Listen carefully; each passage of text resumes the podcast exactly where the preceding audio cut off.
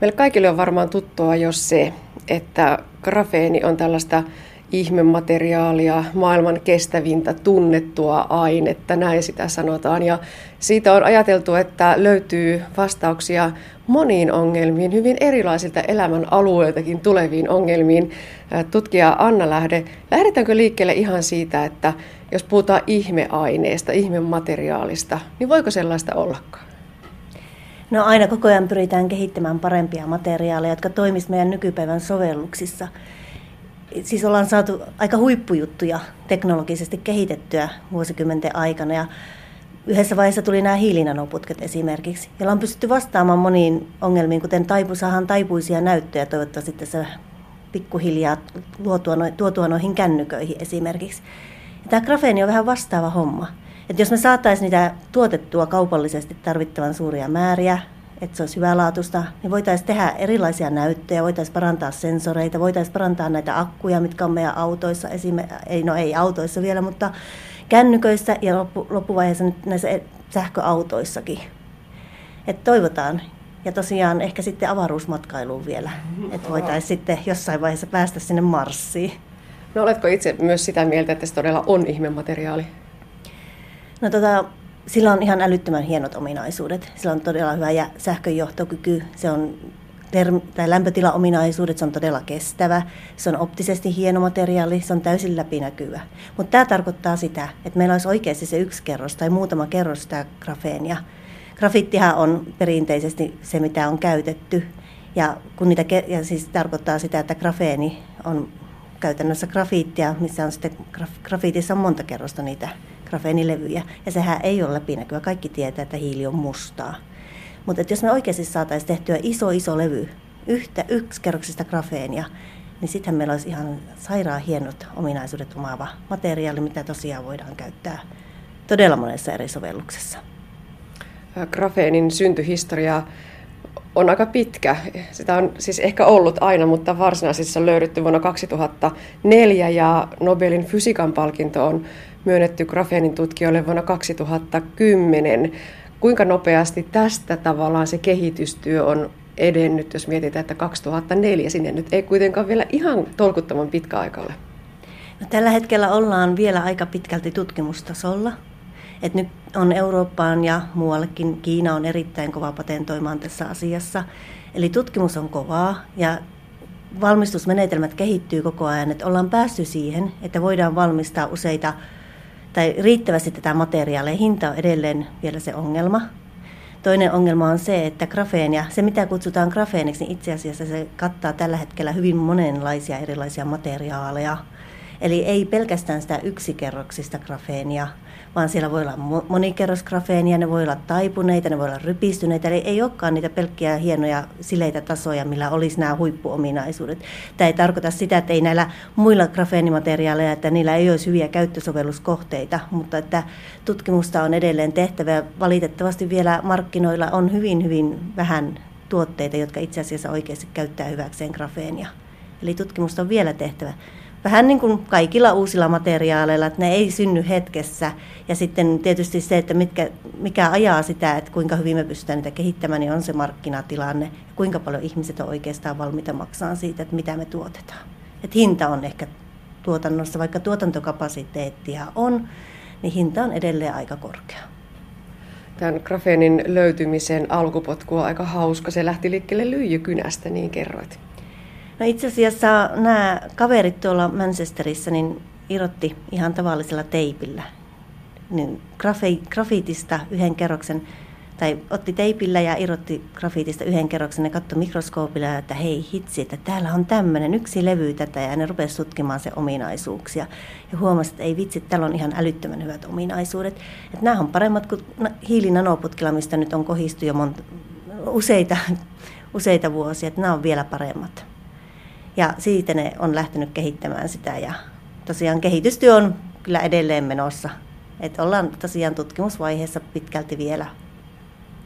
Ja viimeisin uutinen kertoo myös tuota Manchesterin yliopistosta, että grafenia on pystytty käyttämään meriveden suodattamiseksi juomakelpoiseksi. Ja jos saataisiin aikaan materiaali, jolla todella voidaan merivesi muuttaa juomakelpoiseksi, niin se olisi ihan järkyttävä parannus. Anna Lähde, mitä mieltä olet tästä viimeisimmästä uutisesta? No itse asiassa mekin ollaan mietitty, että vesien puhdistuksessa ei suoraan tuota juoma, suolan poistoa, mutta muita haitallisia kemikaaleja voitaisiin ehkä suodattaa tai saada paremmin reagoimaan, kun käytetään sitä grafeenia, koska pinta-ala on todella suuri. Verrattuna esimerkiksi aktiivihiileen, niin siis pinta-ala grafeenilla olisi periaatteessa vielä suurempi. Siihen voidaan lisätä aktiivisia materiaaleja, jotka saadaan reagoimaan sitten näiden joko epäpuhtauksien tai sitten suolan kanssa ja parantaa tosiaan sitä, että miten voidaan puhdistaa näitä vesiä. Ja tähän nyt ei pelkästään se suolan poisto, mutta se, että me saadaan paremmin puhdistettua esimerkiksi meidän jätevedet, niin olisi aika hieno asia.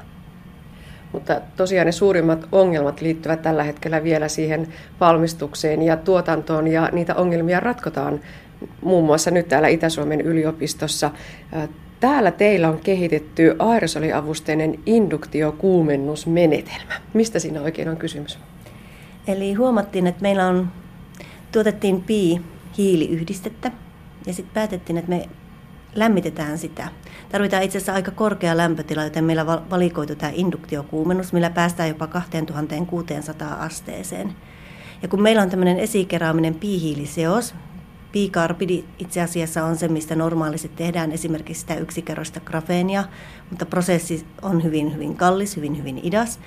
Niin me otettiin tätä meidän esikeraamista piihiili-yhdistettä ja ruvettiin kuumentamaan sitä ja huomattiin, että itse asiassa hei, että kun me mennään sinne 2600, niin se pii poistuu sieltä ja mitä meille jää, niin on grafeenia ja sen lisäksi semmoisia hiilinanokukkia. Eli hiilinanokukka tulee siitä, että sen rakenne näyttää ihan elektronimikroskoopista ihan kuin se olisi kukka. Eli meillä oli semmosia, paljon semmoisia kukkia, kun me ruvettiin tutkimaan sitä rakennetta. Ja tällä on tosi hyviä ominaisuuksia, mitä ollaan havaittu, niin esimerkiksi just noissa litium-ioniakuissa. Eli kun laitetaan akkuihin sitä grafeenia, hiilinanokukkia, niin voidaan ladata esimerkiksi sitä akkua paljon nopeammin kuin mitä nyky, nykyisiä akkuja. Et ei tarvitse odotella niin paljon. Ongelma nykyisissä grafiittipohjaisissa akuissa on se, että joudutaan rajoittamaan sitä latausnopeutta, koska se nykyinen grafiitti ei kestä liian korkeita latausnopeuksia, joten tällä voidaan esimerkiksi tätä ongelmaa ratkoa. Että se akku olisikin huomattavasti nopeampi ladata. Ja ei pelkästään kännyköissä, tietysti hieno juttu kännyköihinkin, mutta myös sähköautoissa niin tämä olisi aika hyvä ominaisuus. Ei tarvitsisi aina odotella montaa tuntia, että se auto on taas käyttövalmiina.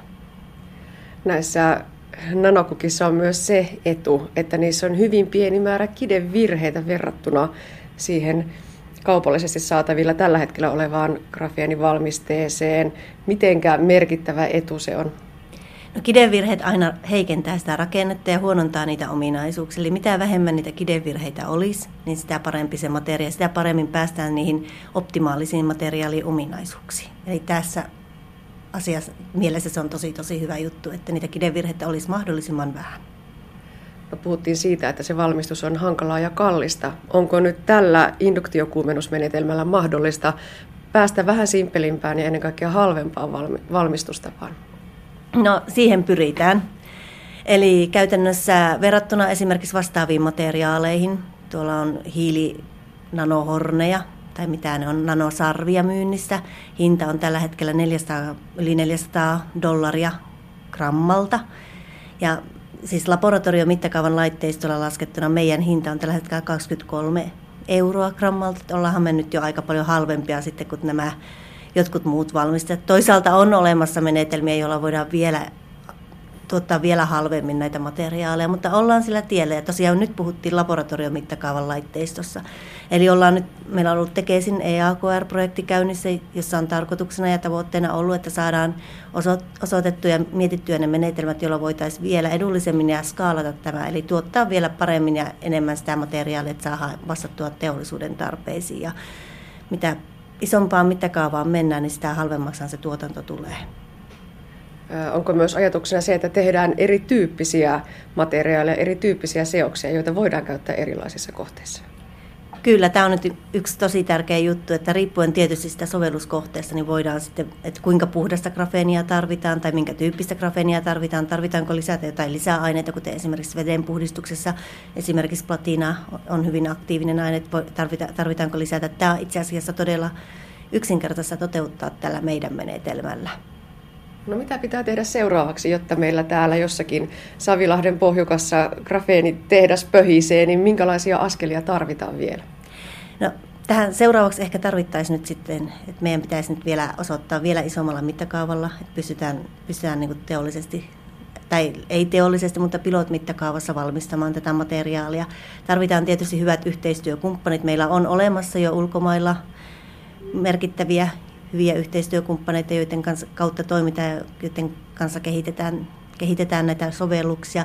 Me ollaan erikoistuttu erityisesti tähän materiaaliin, materiaaliominaisuuksia, miten me voidaan muokata sitä, joten yhteistyö on tosi tosi tärkeää. Tietysti me siis myös unohdin tuossa äsken mainita, että meillä on siis hyvin kiinnostavana kohteena se, että me, että me ei otettaisikaan enää sitä kallista piihiilimateriaalia, vaan otettaisiin vaikka niin se hiili jostain biomassasta, puusta, mitä olisi ehkä paljon helpompi tai halvempi saada ja mistä olisi sitten suuri, suuri hyöty tässä hinnassa. Että jos me saadaan jotain edullista lähtöainetta muunnettua grafeeniksi, niin tässä tulisi todella suuri kilpailuetu. Tosiaan siellä Isossa Britanniassa tämä grafeeni on kovinkin kovasti tutkimuspotentiaali alla juuri nyt ja tosiaan niin kuin kuultiin niin Itä-Suomen yliopistossa myös, kuinka kärjessä Suomi kulkee myös grafeenin tutkimuksen osalta.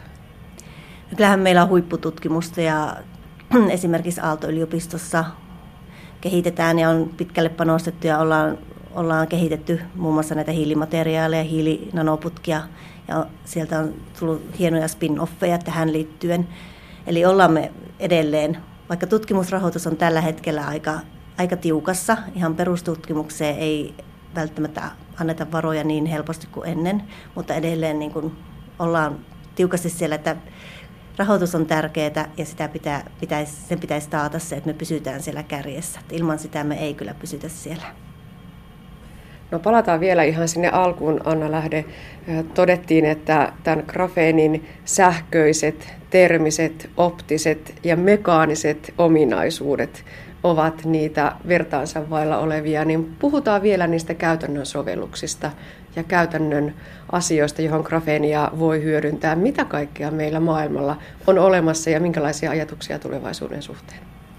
No litiumioniakut on nyt itse asiassa se yksi tärkeä sovelluskohde, eli yritetään parantaa niitä akkuja litiumioniakkujen niin kuin siitä eteenpäin niin se teknologia, esimerkiksi litiumrikkiakut, niin ne olisi vielä parempia kuin nämä meidän nykyiset litiumioniakut. Eli tähän se grafeeni tarjoaa toivottavasti vastaukset, että me saataisiin käyttöön nämä litiumrikkiakut. Ja tätä tutkimusta me tehdään yhteistyössä tuon Lawrence Berkeley National Laboratorion kanssa tuolla USAssa, eli siellä kehitetään erityisesti näitä litiumrikkiakkuja. Sitten tietysti nuo johtavat musteet. Se on arvioitu, että se on ehkä se seuraava, mikä on se grafeenin suurin markkina, niin on johtavat musteet, millä voitaisiin sitten toisaalta tehdä printattavia, printattavaa elektroniikkaa, printata kalvoja, erilaiset optiset sensorit, optiset ominaisuudet, sensorit, lääketieteelliset sovellukset. Ja sitten tietysti tärkeä juttu on, että se missä on rahaa paljon, niin on tietysti aseteollisuuden sovellukset ja siellähän se ensimmäisenä yleensä kehitetään sitten, että sinne, sinne ne, koska siellä on varaa maksaa niistä, että vaikka se hinta menisi. Ja sitten ne tulee tänne tavallisen kuluttajan sovelluksiin vähän viivellä sieltä. Vielä viimeinen kysymys. Miten itse innostuit ja päädyit tutkimaan nimenomaan juuri grafeenia? No varmaan vähän sattuman kautta toisaalta. Eli on ollut aikaisemmin ryhmässä, jossa on paljon tutkittu hiilinanoputkia esimerkiksi, mutta se ei ollut se mun oma pääalue silloin. Ja sitten kaikki materiaalitutkimus on aina kiinnostanut. Ja sitten kun huomattiin, että meillä sattuu olemaan ja löytymään, että me saatiin tehtyä tämmöinen hieno uudenlainen materiaali. Että se on jotenkin tutkijasta hienoa, että mä innostuin aivan täysin tuolla elektronimikroskoopilla, kun me nähtiin, että meillä on hienoja kukkia. Ja näitä, sitten kun ruvettiin katsomaan kirjallisuudesta, niin tämmöisiä ei ehkä olekaan muilla. Ja sitten ruvettiin kokeilemaan niitä sovelluksia ja muuta, että minkälaiset ominaisuudet näillä on. Ja sitten se vaan oli sillä, että vau, että näähän on tosi hyviä, että tästä jatketaan. Se on semmoinen sisäinen palo. palo. Onko se laboratorio tuossa meidän vieressä tämän sun työhuoneen vastakkaisella puolella? No, meidän semmoinen laboratorio mittakaavan laitteistot on tosiaan tuossa mun huoneen toisella puolella. Sitten meillä on nykyään tuolla mikroteknialla Savilahen, Savilahessa niin semmoiset pilot mittakaavan laitteistot. Eli nyt pystytään sitten tekemään jo vähän sinne teollisuuden suuntaan näitä, näitä materiaaleja. Ei jää enää sinne milligramma grammatasolle, vaan voidaan sitten toimittaa jo toivottavasti kilogrammoja, kun saadaan laitteistot täyteen, täysillä käyntiin.